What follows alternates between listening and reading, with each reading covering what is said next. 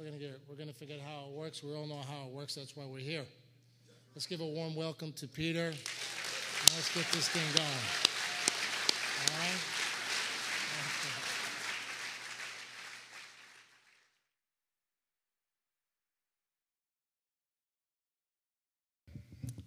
My name is Peter. I'm a recovered alcoholic. Grateful to be alive and sober and part of a sacred place called Alcoholics Anonymous. And uh, first things first, congratulate all the uh, celebrants um, and giving thanks to God for their sobriety. Uh, sometimes I go to these things and they say, How'd you do it? They say, All by myself. Uh, but everyone gave credit to God. The other thing is, uh, what we sometimes forget with events like this, when people are celebrating, are the families that stood by the side and pretty much involved in a drive by shooting. And uh, we come to AA and some of us forget about them.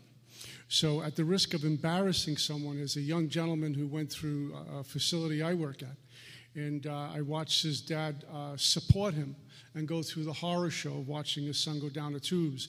And uh, his son, uh, uh, Carlos, is on a great path right now as a newbie in AA but on the firing line, working with others. And if Mr. Carlos can just stand for a minute so we can recognize you. Yeah.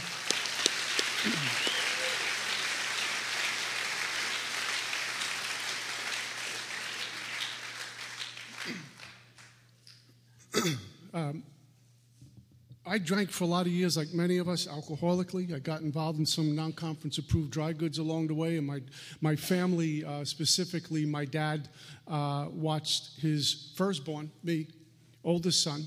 Expectations were high.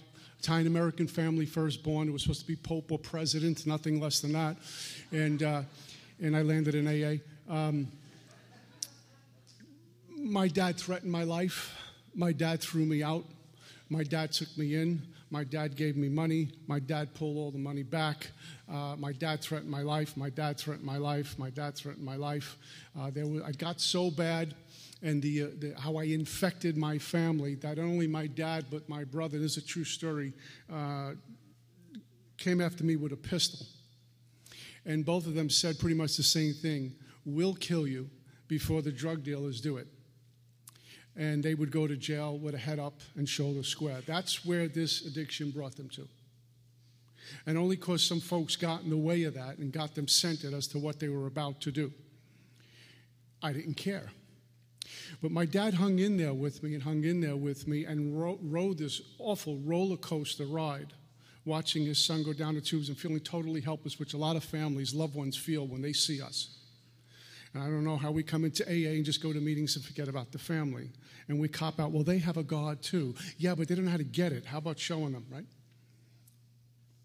And then my first AA birthday came around, and I remember uh, my dad was there with his wife, both my younger brothers. In fact, the entire Marinelli family was there. I don't know if they were there for gratitude or just making sure this wasn't another scheme I was running, just make sure it was legit. Uh, and they were blown away by what we do in AA. And uh, my family's very blue collar, very street kind of family. And the next day at work, uh, my dad was praising AA.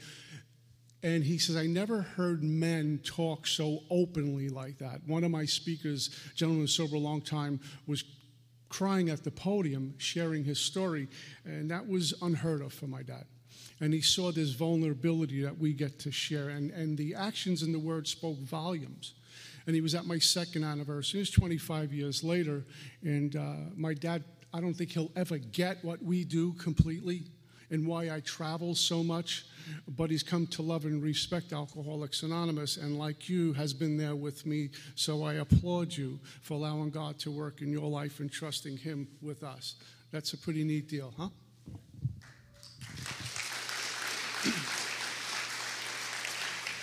God separated me from alcohol June 23rd, 1988. I'm a recovered alcoholic. And I say recovered because I am. And for the new folks, even the folks who are celebrating a, a couple of years, uh, you don't need to settle for just being a recovering anything anymore. Uh, I mean, it's fine, but there's so much more greatness that God is offering us God is seeking and saving, seeking and saving, seeking me and saving me, seeking me and saving me. Why did He have to do that with me? Why does He do that with us? Because I was lost for so long. And I looked for contentment, I looked for a belonging, I looked for fulfillment in all the wrong places. I went down what turned out to be many dark alleys food, sex, money, drugs, whatever it might be, just trying to get something at the bottom of this bottle. I was going to find me, was going to find contentment. And all I was doing was trying to just follow my ego around. And my sense of who I was came from thought. It came from my mind. It came from approval from others. And I got even further into a dark hole. And God kept pursuing me and always looking to save me. And the last house on the block was Alcoholics Anonymous where I found myself in a room full of broken toys who were being sought by their God and saved by their God, and those who were saved by their God were bearing witness for me because I couldn't deny what my eyes were seeing. I would hear the words and have some contempt. I was not good at hearing a sermon, but when AAs took me out to a diner when I had no money, and bought me food at the diner and put some money in my pocket and picked me up and took me to a meeting and dropped me off and would call me, make sure I was okay. Those are the actions that spoke louder than any words they can say. What they were doing spoke so loud I couldn't hear a word they were saying, huh? And AA, little by slowly, put me back together. And the God that was seeking me, I started to seek. And how I found it was with people in AA, by you guys. And little by slowly got put back together. And I got my first year, second year, and so on and so forth. Right?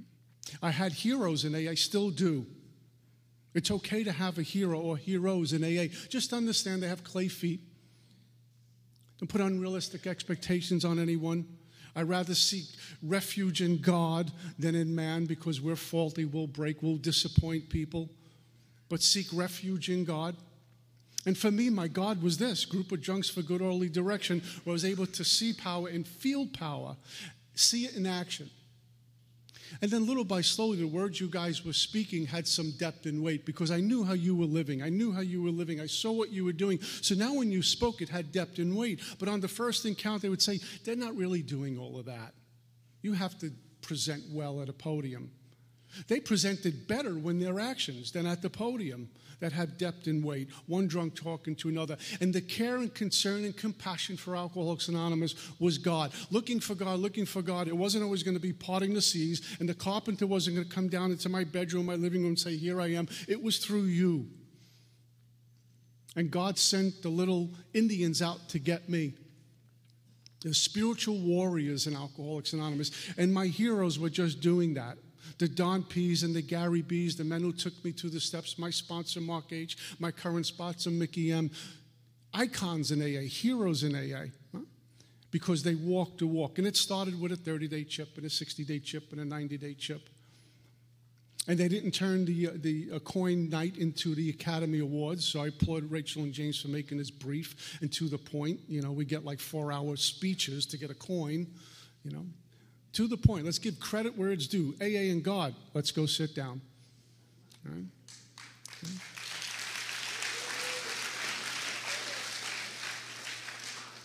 The other reason is I'm not that important. You don't need me. If I didn't show up, you'd get somebody to fill in. Tell me they wouldn't do a good job like me, please. Because I'm special.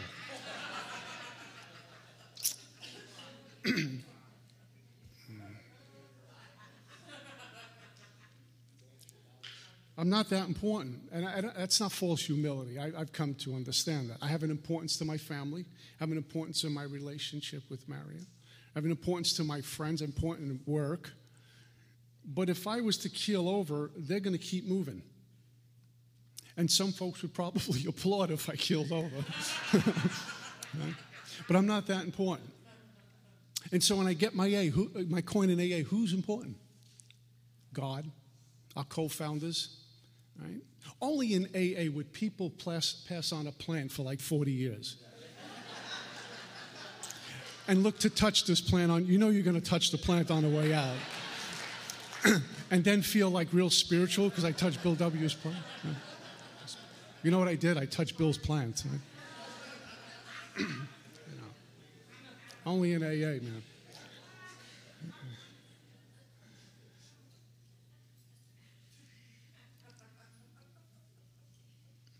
And my family that was shattered and ripped apart because of alcoholics uh, because of alcoholism. Alcoholics Anonymous in its infinite wisdom and infinite mercy that God demonstrates here, was able to put my family back together again. We're splintered. My friend Marco, he says, got edges. We got edges. We got stuff. You know, you walk in my house, you don't see doves flying around the living room and hops playing in the background. Right? But somehow we're able to put, be put back together. When I was growing up with my dad, I mean, I, I, I was deadly afraid of him. I'm not exaggerating. I was just petrified of him. We walked in a room. I, I, my, I, he would walk in a room and go, I'm not good enough. I got to go. He was sure about everything, sure about the way he dressed. He looked immaculate all the time, impeccable, sure about his words, and he was strong and tough, and as me. And uh, I got to a point where I absolutely despised my dad at one point. I wish I was born another family. Well, Saturday night I had dinner with my dad, and um, two hour dinner, and I couldn't get enough of the old man. You know, I'm not trying to fit in. I'm not trying to be the best son. I'm not trying to look at me. I go to AA. I'm spiritual. I'm Moses' dad. Don't worry about everything's good. I was just being me, as God allows us to be, and that was good enough. And we do that in personal relationships. I got to really do all this extra so you like me, and just being us, what God created, is good enough. But when we first walk into Alcoholics Anonymous, no matter what we do, it's never good enough. There's a gentleman, Clancy, who says with people have to be treated extra special just to feel normal. It's a disease of perceptions. Everything I see, hear, and feel is wrong. And my sense of self comes from thought and thinking rather than spirit. And God doesn't need me to do great things, He just needs me to follow His will and the greater plans He has for me, the more He expects from me. But what I forget is that God is constantly feeding me what needs to be done. Like when I do this, I don't prepare for this. Okay, we're going to talk about three into four tonight. I got an idea what that's. I have no idea. I'd rather be blank and let God pump me as I go through this for the next hour. Right? Rather, God just show up a, a, a clean slate, a hollow bone, and let God move me through my day unattached, detached from any kind of thinking, any kind of thought, any kind of perception that are coming from a mind, have God perceptions, God thoughts, a renewal through this emptying out, this purging that we get to do, where one day, whether it's one year, six months, 10 years, 20 years, we stand free and comfortable in our own skin, which means my interaction with you is finally on point. I'm being honest. I can have good relationships. And I'm okay if we disagree or you don't want a relationship with me. I do not crumble anymore. And the people who throw bullets at me, I can send them a thank you note when it's all over because I just learned something about me. Why did I get so upset when you condemned or criticized me? Huh? When I first came in here, I was so hypersensitive. If you looked at me the wrong way, oh, they don't like me, so now I have to hate you because you don't like me. and I'm going to gossip to everyone about you because you didn't like you didn't give me the hello I wanted and I would rise above you by gossiping. That's what it does. I would rise above you by, by condemning you and forgetting that God has got other plans for me. The great thing about recovery am I seeking out my God? So we come into AA like I did. There was a lot of things in the way. My pride, which always gets in the way. God resists the proud, assists the humble, huh? I can't be humble. I could wish to be humble. That's just a byproduct of experiencing God, humility. In fact, folks who tell me, you know, I'm a humble guy, I know they're not. Right? But pride is always in the way. Idolatry, worship of other things our book talks about. And usually I'm worshiping me. I'm that important. My mind, whatever it says, is God. That's law. You have to follow. If you don't, I'll talk about you. Right? Pomp, worship of other things, money, relationship, food, sex, whatever it is. Anything that gives me a sense of belonging, that's my new God. And that'll change on a dime. But the one thing that's pristine, that's constant, that's always present, all love and no opposite, and always forgiving is the power called God, which we get in Alcoholics Anonymous. I, I, I, visit Mass every Sunday. I don't know what those folks do the other six days of the week. I know what we do for the most part the other six days of the week after we leave a meeting. We're going to other meetings. I don't check in a Mass for an hour, it's that important to me. That's just a piece of what I do. I'm just going home to visit my father's house for an hour. But that doesn't make me a better Catholic or a better human being. This is what I'm supposed to be doing. It's the same thing when I hit the mat and get off the mat. That's when the work starts. I can meditate and om and light candles and even levitate at times, right? Not really. you jumped all over that one, man. what do I do the next 23 hours? How am I doing? Right? I think God's more interested in me walking his walk and carrying a vision of his will into those activities than how much I om and chant and light candles and think I'm really spiritual. Right? I need to be like a child in front of God. You ever have a new infant and they see a bird for the first time and they're like a bird, but you know, they're in awe. I should be that way and that teachable to my God and an Alcoholics Anonymous, always with the beginner's mind, never an expert's mind. I teach. I teach a lot when I sponsor men. I do it for a living, but always with the spirit of a student because I want to be teachable, because I want to know my God more. And it's really interesting coming to Alcoholics Anonymous and everything comes back together again. I go home. What we do in Alcoholics Anonymous is go home. The process of recovery is about taking us home, home to that place of purity, honesty, unselfishness, and love, what the Oxford group talked about. Pure in heart, honest, humble, humility. We walk with it. And we don't have to say anything, it just shows. And then we have 12 spiritual disciplines to work with, and how come AA meetings don't work with them? How come they get condemned and they're scoffed at? 12 spiritual principles that are proven. In, you can put it on a spreadsheet. The people who do the 12 steps and continue to grow in understanding and effectiveness are in the process of experiencing permanent sobriety. And the people who don't are real alcoholics are constantly collecting white chips. There's something to that. I want to go to the old timers meetings. Great. What are they teaching? You put the plug in a jug. Go to a new new person. Go where a guy like Carlos or Ronnie's at. Even if you got 30 years, you'll catch fire because they're on fire. And because I got 30 years, I can learn from a guy with six months. I can learn from a woman with 90 days. Spirit to spirit. The process of recovery, I have found for myself, is not a process, is not a linear movement. It's not a linear process. It's a, it's a spiritual transformation. There's no calendar involved in that. There's no clock involved in that. There's no time involved in that. It just is. God. No beginning, no end, it just is. And we walk into Alcoholics Anonymous, and some of us hang around, and we hang around, and we hang around. And some genius will say, Don't leave till the miracle happens. It's happened. You're sitting in AA. If you're a real addict alcoholic, based on our track record, we're not supposed to be sitting in an AA meeting applauding people for doing well. We're usually go, That also be, I want the attention. Or we don't show up at all. But here we are, one day, 30 years. 40 years and change, still sitting here. My friend Billy in the back, what a joy to be around him. What a great guy. Still here, still looking to help people. Those are my heroes. Right? My sponsor, sober 40, 40 some odd years, every Wednesday I call him at 8 o'clock. I dial, he picks up. I dial, he picks up. When he can't make it, he tells me, I can't make it. He limits the amount of people he sponsors, and he encourages me to do the same. I would call Don P up on a Sunday. He'd be traveling. I'd call him up. He would call. I would call him. He'd be at the airport boarding. He'd still pick up the phone. So "I got to get back to you." They'd pick up the phone. They were there. Those are my heroes. Hmm?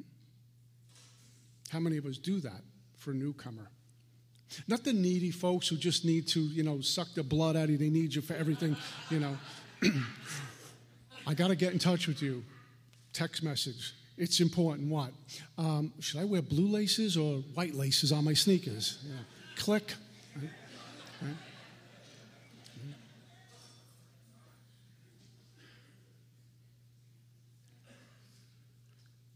So I'm lost. I have no compass for life. I can't live life on life's terms. I come into Alcoholics Anonymous and I get a really clear understanding that I'm alcoholic out there. And I come into Alcoholics Anonymous and they make me even more clear on what I suffer from, what the, the, this nature of this illness called addiction is all about, of alcoholism, threefold illness. They make it abundantly clear to me what I suffer from and they paint me into a corner as if there's no way out and i'm even i'm feeling even more lost and I'm totally dependent upon my sponsor to navigate me through AA, through the steps, just through life, because I'm convinced my, my life on self will can never be a success. What do I do now? You took the medicine away. I'm standing raw to face life, and I'm hearing life on life's terms. There's no life on God's terms. Where do I find God? And they give me step two as a pointer to the solution to get to a place of wholeness of mind, truth, sanity, God. And they tell me how they haven't been thinking about drinking in many years, the obsession's long gone, and the conditions of their life have improved. They've gone home to experience the oneness with God, no more duality. Well, I want what you got to offer. These were like street guys. These were some guys who went through universe, all walks of life. I identified with the street guys because I know what that's like. The homeless guys, I know what that's like. The, the, the, the, the gangster guys, I know what that's like. And here they are completely changed and shouting God from the rooftops and had a direction on what to do, a purpose in their life. All, all credit going to God. They took no credit for their success. I want what you had to offer. I loved the way they dressed. They looked impeccable when they got to a podium. They looked impeccable for their home group.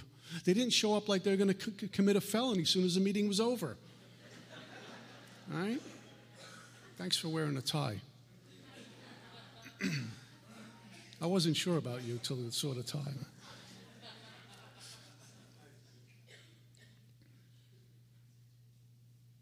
And they present the third step to me. And the third step, that God's going to be everything or nothing, they, they, they, they start getting the engine running in chapter 10, Agnostics, when they ask that question. Is God's going to be everything or nothing? What's our choice to be? And they say choice. I think they're being really kind of coddling right there. What choice? Drink and die, find God. There's no choice. There's no, like, let me think about it. There's no 90 meetings and 90 days involved in that because I'll die maybe on the 30. I'll die at the end of the night. Right now, sense of urgency. Is God going to be everything or nothing? Whatever I think everything is, at this moment, it's God's. The reason why I got air going in my lungs and my heart's beating is because of God. I can start with that. I didn't plug into a 9 volt battery.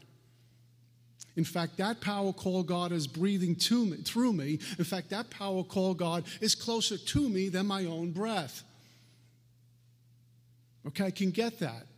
Well, everything's got to go to this God. It was just a decision in step three. I make this decision, turn everything over to God. My thinking and my action goes to God. Everything goes to God.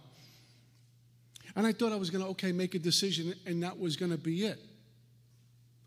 There was a requirement that my life run on self will can hardly be a success. Now, my first step proved that to me. And then it says in how it works, rarely have we seen a person thoroughly, thoroughly followed our path. What path? After three, the paths of four through nine. Rarely have we seen a person fail who's followed this path. We have failures in AA. Even if we didn't have any failures, we would never say we never have failures. That's not humility. And God knew that and passed it on to our founding members to put in rarely. By the way, people say if Bill had to change one word, be rarely to never. That's a lie. But rarely have we seen a person fail who has followed our path, fail that sobriety, fail that God consciousness.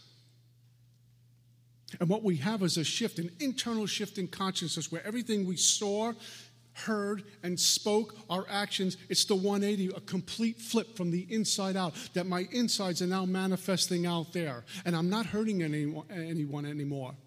But just making a decision in three was not enough. That I found out. I would see people hang around in three, just hang around in three, read the third step prayer, and the illness started to ease its way back as we started to go sideways. After the third step prayer, my book tells me next, which means now I launched out on a course of vigorous action. Bill uses great words launched, like a rocket ship, launch, take off, go. No hanging around here because if I don't continue to turn my life over to God, the illness will take it right back. It's pursuing me just as much as God is pursuing me, except once I get God, my illness shuts down. A day at a time, but I'm in permanent sobriety. That's why on the back end of this step, when we get to step 11 and we're in the world of the Spirit, what does it say? Continue to grow in understanding and effectiveness. It doesn't say, Joe, you got 10 years, you went through the steps, hang out. we got a lot of people hanging out. Grow in understanding and effectiveness. Be quick to see where religious people are right. Make use of what, on and on and on and on. Keep moving. Keep growing. And hopefully by then, many of us who have tasted God want more. I was a glutton out there. Just give me more. IV me Jack Daniels. Just give me more drink, more drink. A glutton, a slob. Just give me more. Pass out, get sick, come to, give me more. And I come into Alcoholics Anonymous, and suddenly I'm putting the lid on how much God's going to go on tonight. Makes absolutely no sense. I'll be a glutton with God. Just give me more God. Because the more God I got, the less mind I got, the less me's in the way, which means I'm right with you now. I can be of service to you. I'm more, uh, more of an effective agent for this power called God. And the great thing is, me and my isms start to get grinded into dust. The ego starts to shut down. I start to appreciate my life. I start to love my life. I start to appreciate people. I start to love and worship my God. And I continue to surrender to my God for the great gifts He's given me and has the things He's taken away from me. Hmm? Many times in AA, when we're new and things get taken away from us, we think God doesn't love us, and God's pruning the tree for the right growth. But I can't see that with my mind. I see a God is removing relationships or removing money or removing jobs, whatever it might be. And I'm going, why is God doing this to me? Because He loves you. Too much stuff in the way. I can't worship God in my money. I can't worship God in my job. I can't worship God in someone or something. It's one or the other. I need to be all in with God. And step three is saying, Are you all in?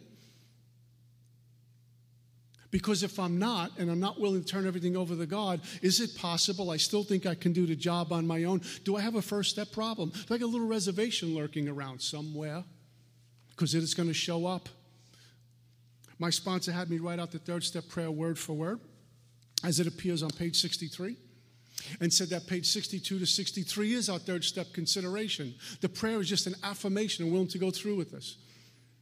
If I never saw the third step prayer in my life and my intent was pure, Father, God, whatever you want to call it, I'm willing to turn everything to you. Please help me. That's good enough. But our book gives us a beautiful third step prayer. And then I wrote out my interpretation of the third step prayer because it was about having an experience with the information. That's just becoming a big book a scholar we have a lot of big book scholars in AA. that can recite the big book sideways. You don't want to break bread with them. Knowledge in the wrong hands can become dangerous. In fact, I'll go out on a, on a soapbox here. As a result of this book, I shouldn't be standing at a podium saying, You're not in the book, you're wrong. We don't want you in here. I should embrace all and be a power of example because if I'm, if I'm cutting you out because you're not in the book, you'll never come to me for help. And if I'm in trouble, you know I'm not going to you for help. And that's really the proof of where I am with God, that it's all love and no opposite, the way my Heavenly Father gives me all love and no opposite. We shouldn't be warring theologians in Alcoholics Anonymous. And the same with the non big bookers. They shouldn't say, hey, get that big book out of here. Shame on you. It's the last house on. This is our house. We better fix it. So, where else are we going to go? So, everyone take a little job and let's put it together. We got to live together. We may not like each other, but we can live together. It shouldn't be big bookers against non big bookers, and we got big bookers against big bookers. We're real big bookers.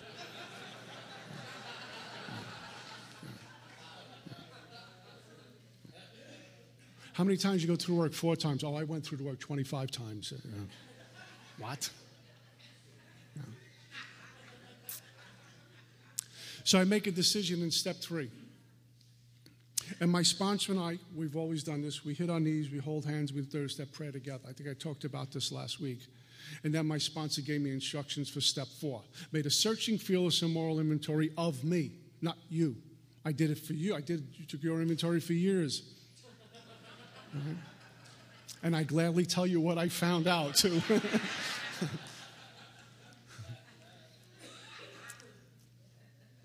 Here's what happened to me. I was given very clear cut, precise, exact, specific directions from my sponsor.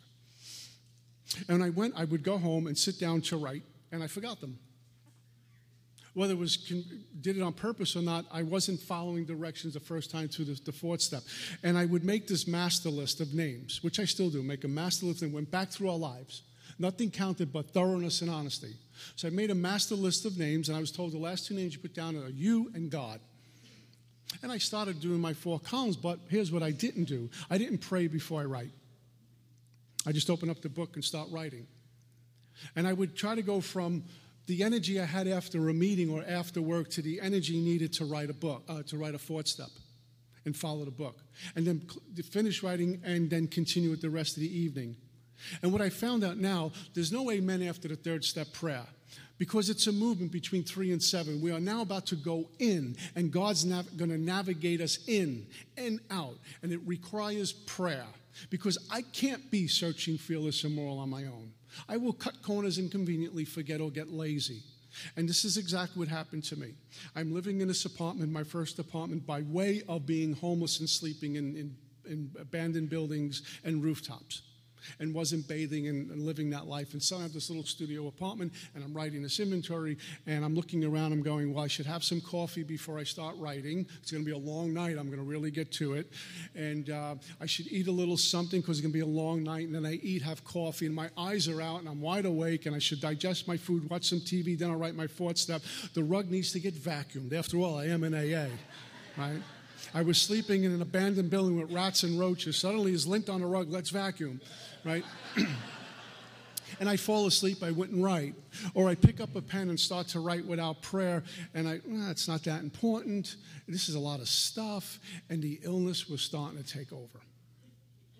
And I start to struggle. And very matter of fact way, my sponsor had asked me one day, How's the inventory going? Very matter of fact way, I said, Well, uh, you know, I'm writing, but it's kind of struggling. And I gave him all these tales of woe, and I will clean up the language. But he came right at me between the eyes with every four letter word you can think of because he was seeing what I was doing. I couldn't. My friend Otto, he says, We can't see our ears. We know they're there. You can see them. I couldn't see my illness. He could see it. it starting to show up. And after he finished blasting me over the phone, he gave me instructions about how I turned everything over to God. When did I become God? Hmm? Starting to count my days and make them more important than God and my sobriety. The chips were more important than God and sobriety. Little things, little things were preventing me from being searching, fearless, and moral. On my own power, I can't be searching, fearless, and moral, even right now, 25 years sober. I'm not cured, I'm recovered. So that's why everything still goes to God. And so what I would do is write a prayer. A good suggestion. Write a prayer, a prayer across the top of the page. Thank you, God, for allowing me to be searching, fearless, and moral. And then we make a prayer and we get quiet. And we start to write, and suddenly we have an inventory being done. I didn't do that. And day after day went by, write a little, not write a little, and I was struggling. And then I took these directions and I started to write. And the great thing that happens is stuff comes to us in inventory that sometimes we say, Where's this coming from? God. I can't believe I'm remembering this. I don't like to remember this, but God's given it to us. My inventory shouldn't make me feel good all the time. I should be disturbed doing an inventory. I'm taking stock of me the first time, and I was getting disturbed because I was taking stock of me for the first time. And then suddenly, because of God, I would go from where I am and shifting into inventory, I would go in. And here's the neat thing I can't see in there. That's why there's no amen after step three. God's taken us by the hand. You want to get free, turn everything over. I will show you what's in the way. Not all of it's going to be pretty, but God flicks on the light and says, Here's what's in the way. These are all your resentments. These are all your fears. This is your upside down sex life. This is your upside down ideals about men and women, life in general. We're going to clean it out. And I tell everyone all the time whatever is revealed to us in inventory, if we're following directions, consider it divine. It's godly inspired, even if it's uncomfortable, ugly things. It's the power God given it to me to get me free. He's going to show me just as much as he needs to show me. Perhaps next time through the work, more will be revealed. But at this moment, he's saying, here's what's in the way. It's about uncovering, discovering, and discarding what's in the way, cleaning house. Let's get it all out. But it's God's job to do that. And so I would write and I would write and I didn't need coffee, I didn't need TV, I didn't need anything. Come home from meeting, come after, come home from work. My sponsors, you don't need to go to a meeting tonight. You can write communion with God in inventory, and we find how the pen becomes a spiritual translator as we're writing, because things will fly off that pen that we never thought of. Even the painful, uncomfortable things, all the resentments. So, some mechanics, I make a master list, big sheet of paper. Mom, dad, brother, sister, so on and so forth. Last two names, me and God. I ask, how come me and God? I don't have a problem with God. What a lie. I despise myself. Oh, I front good at someone. How you doing, Peter? I'm great. I'm, I'm wonderful. And I sometimes go home, look in the mirror, and say, "You're still a fraud." Remember those things you did? See, they weren't resolved. I was still afraid around people. Not resolved. Had to get fixed. I had to get fixed with the touch of the master's hand. So I'd make a master list of names, and I take a name. First column, resentment. That's the person I'm angry with. S- second column, cause. The, why I'm angry with Joe. I always use the example of my mom. Resentment, mom, caused. She was alcoholic. Resentment, mom, caused. She committed suicide. Okay, got that. And it wasn't about writing an autobiography. That doesn't get you well. Probably need a drink when you're done. And we have all these fourth steps out there, a million different fourth steps, 6,000 6, 6, questions, different parts. Book has it very clear. Four column inventory, in and out. We got no time to hang around. To the point. Mr. Brown, his attention to my wife, period. Next. So it says in the book. Doesn't say, well, I met Brown about 10 years ago. We were working together. He was a pretty good, you know. Right? You ever get a newbie on the phone and you, you ask them a simple question like, So, Joe, are you married? And 10 minutes later, you still didn't get the answer. That's a yes or no answer. Do you have children? Well, let me, you know, yes or no. Okay. So, inventory forces us to do yes or no pretty much. Get to the third column, and things start to happen here. Our third column talks about the seven areas of self that hurt, interfered, or threatened. Hurt, interfere, or threaten are the buzzwords. Pride, how I think others see me. Personal relationships, how I think this relationship should look. Right? My self esteem, how I feel about myself. My security, my emotional security, what I need from you to be okay. And we quickly see my attachments to you. You like me, I'm okay. You don't, I die my ambition, my goals, my sex relations, not only sex, but how I think men ought to be, how I think women ought to be, pocketbook, money. Seven areas of self we look at. And I give an example how this was hurt, interfered, or threatened, and I get to see the lie I've been living and my attachments to external conditions, my attachments to my mind and what I think I should be and what I think you should be. A book says we're in the world to play the role God assigns. And my inventory quickly shows me how I've been playing God because I've assigned you a role. I've assigned God a role. I've assigned, I've assigned everyone a role. And I constantly am waiting for a cat to bark. That's my life.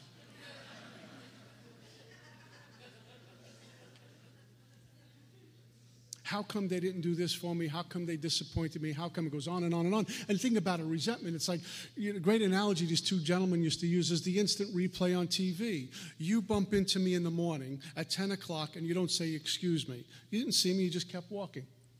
Or maybe you're just a mean person. Okay, so what? At 11 o'clock, I start talking to James about you. This guy bumped into me, didn't say goodbye, didn't say I'm sorry.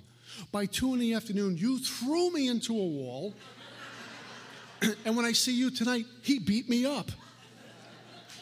Ten years later, he's a mass murderer. and it keeps getting worse and worse and worse and worse. And I never take a look at my part like I've been hating the guy for 10 years. Or I didn't say, I'm sorry. So we look at the third column when we find out that the first three columns, although they've happened, all based on a lie. And what's the lie? My perceptions and conceptions about everything. I've been sound asleep thinking I'm wide awake in life. Sound asleep thinking I'm awake. We get married sound asleep. We have children sound asleep. We make love sound asleep. We go to work sound asleep. We drive a car set. We do everything sound asleep thinking we're wide awake. And inventory slaps us awake. Pay attention. This is you on paper. And you, I couldn't deny what I was seeing. Went through the fear inventory evil and corroding thread. The fabric of our existence was shot through with it. And when I found out what was behind resentment's fear, what was behind my sex life fear, my perceptions about everything fear, fear based and insecure. A book did a great thing. This we're going to locate fear so you can see it in black and white. And I looked at the seven areas of self and I realized these things were hurt, interfered, or threatened. That's why I'm angry with you. If they weren't hurt, interfered, or threatened, I don't act out and fall. I don't have a problem with you. Even when you bump into me in a doorway, I can forgive you. Forgive them, for they know not what they do. Do I walk with that? 12 steps will allow me to walk that way. And if I screw up, I'll make amends promptly. Step 10 talks about that. I can't afford resentment, and I can't afford to be walking around hurting people.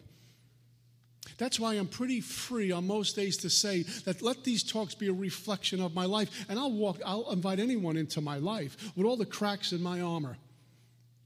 I have to pretend for an hour. Maybe that's why I'm so comfortable doing this, because the way God has flipped me around.